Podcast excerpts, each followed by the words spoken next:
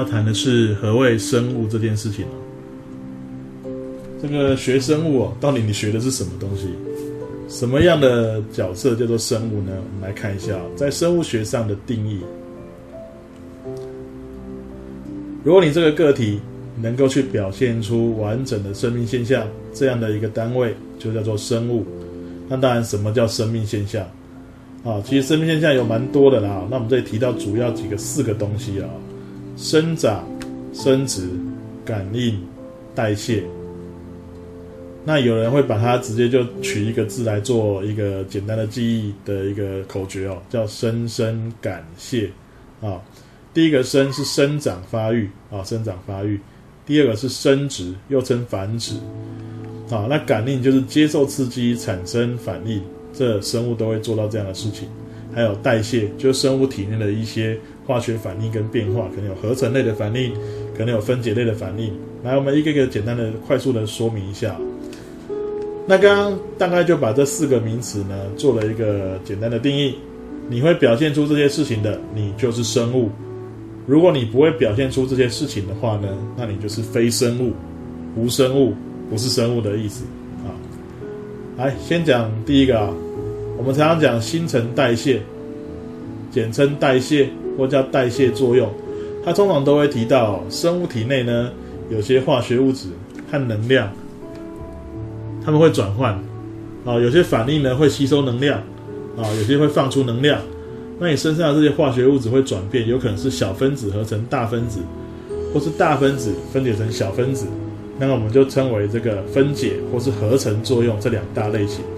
那还有身体里面这些反应呢，并不会莫名其妙就发生的，它需要有一些啊关键成分存在。这个成分叫做酵素。酵素呢是身体里面的反应的催化剂。那因为还没学理化，所以大家对于催化剂这一个名词会不太了解。催化剂的意思就是可以促使这些反应发生的成分。有些反应呢没有它们的话不太容易发生，它有它存在的话就会促使它发生。啊，像我们人体里面就有很多的分解类的酵素或是合成类的酵素，它们就会促使物质的分解跟合成啊。那么用个示意图来表示一下，那分解跟合成反应呢，也都会伴随着能量的变化啊。举个例来讲哈，你把小的东西组合成大的东西是花力气，要花能量啊。小分子要变大分子，通常是需要吸收能量才能够完成的。那反过来想，你把大分子拆掉变成几个小分子的时候呢，大的拆成小的，它就会把里面蕴藏的能量释放出来。所以分解反应大分解反应呢，多半都会放出能量啊，大多是如此，当然还是有些例外啊。合成会需需要吸收能量，分解则是会放出能量。好，再来讲第二个这个生命现象，叫生长啊，生长发育很常听到啊。那什么叫生长呢？各位这里有几个说明了。第一个，数量增加。细胞不会无中生有。我们到第二章的时候呢，会提到细胞会是从原本的细胞呢去分裂而来的。那它经过细胞分裂之后呢，可以让一个细胞变成两个细胞，数量会逐渐的变多。那再来，细胞呢从比较不成熟的大小长到成熟的大小，这个叫细胞的体积增大。所以细胞数量变多跟体积增大都是生长。那再来哦，多细胞生物还有一个很特别的东西，叫细胞分化。什么叫分化？你最原始的细胞长圆圆的，可是呢，它可能要变成长条状啊，有很多的分支，或者有什么特殊的形态。它在分裂数量变，这个细胞数量变多之后呢，它会长成各自特定的形态，然后执行特定的功能。这个长成特定形态的过程就叫细胞分化啊，比较常会对这个多细胞生物会这样叙述。所以细胞的分裂、体积加大，然后还有分化，都是属于生长发育的过程。举例来讲好了，你当初不过就是一个受精卵，只有一个细胞，到你现在身上有三十几兆个细胞，而且你身上的细胞又不是全部都长得一样的，这是有这一些过程发生造成的。好，什么叫感应呢？生物会对着环境的刺激去做出一个适当的反应出来，或是人家讲动物的话会讲行为，植物的话会讲一些感应。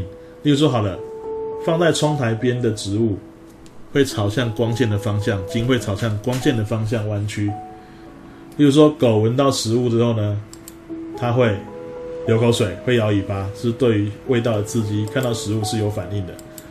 那当然，对于外面的刺激有适当的反应，就有利于生存。例如说，有危险来了，你会想办法逃跑吧，逃避或防御吧。如果没这样做的话，可能生命就没有了啊。所以感应也是一很重要的生命现象。来，最后一个就是繁殖哦。那什么叫繁殖呢？就是让你的个体数量增加，这是一个最简单的解释哦。举个例子好了，像一个男生一个女生生了个小孩，两个人变三个人，是不是就个体数量增加了？那像单细胞生物好了，像是一只草履虫好了，那是在一种在水中的一种单细胞生物，它经过一次的细胞分裂，变成两只草履虫，但这两只草履虫都可以各自的活动去执行它们的生命现象，那就是两只个体。啊，像这些都是属于繁殖，所以它产生了新个体，让族群能够延续。让它族群的数量能够变多，啊，什么叫族群？就是同种生物了啊，同种生物有有很多只，这样叫族群，让族群能够延续的目的可以达成，这个就是生殖或叫繁殖。好，以上是这四个生命现象，深深感谢的介绍：生长、生殖、感应、代谢。好，再来我们谈到说生物生存的条件。环境有些因子会影响到生物的生存，啊，我们就先谈四个东西就好了：水、阳光、空气跟养分。我们举例说明它的重要性。在我们地球上，啊，整个覆盖面积最多的是水。在你生物体内，很多生物主要组成成分也是水，啊，那水呢，在生物体来讲，它有很多的功用，它是主要的组成物，可以溶解东西，可以运输东西，啊。可以调节我们的体温啊，可以帮我们排出毒素等等等，有太多太多的功能。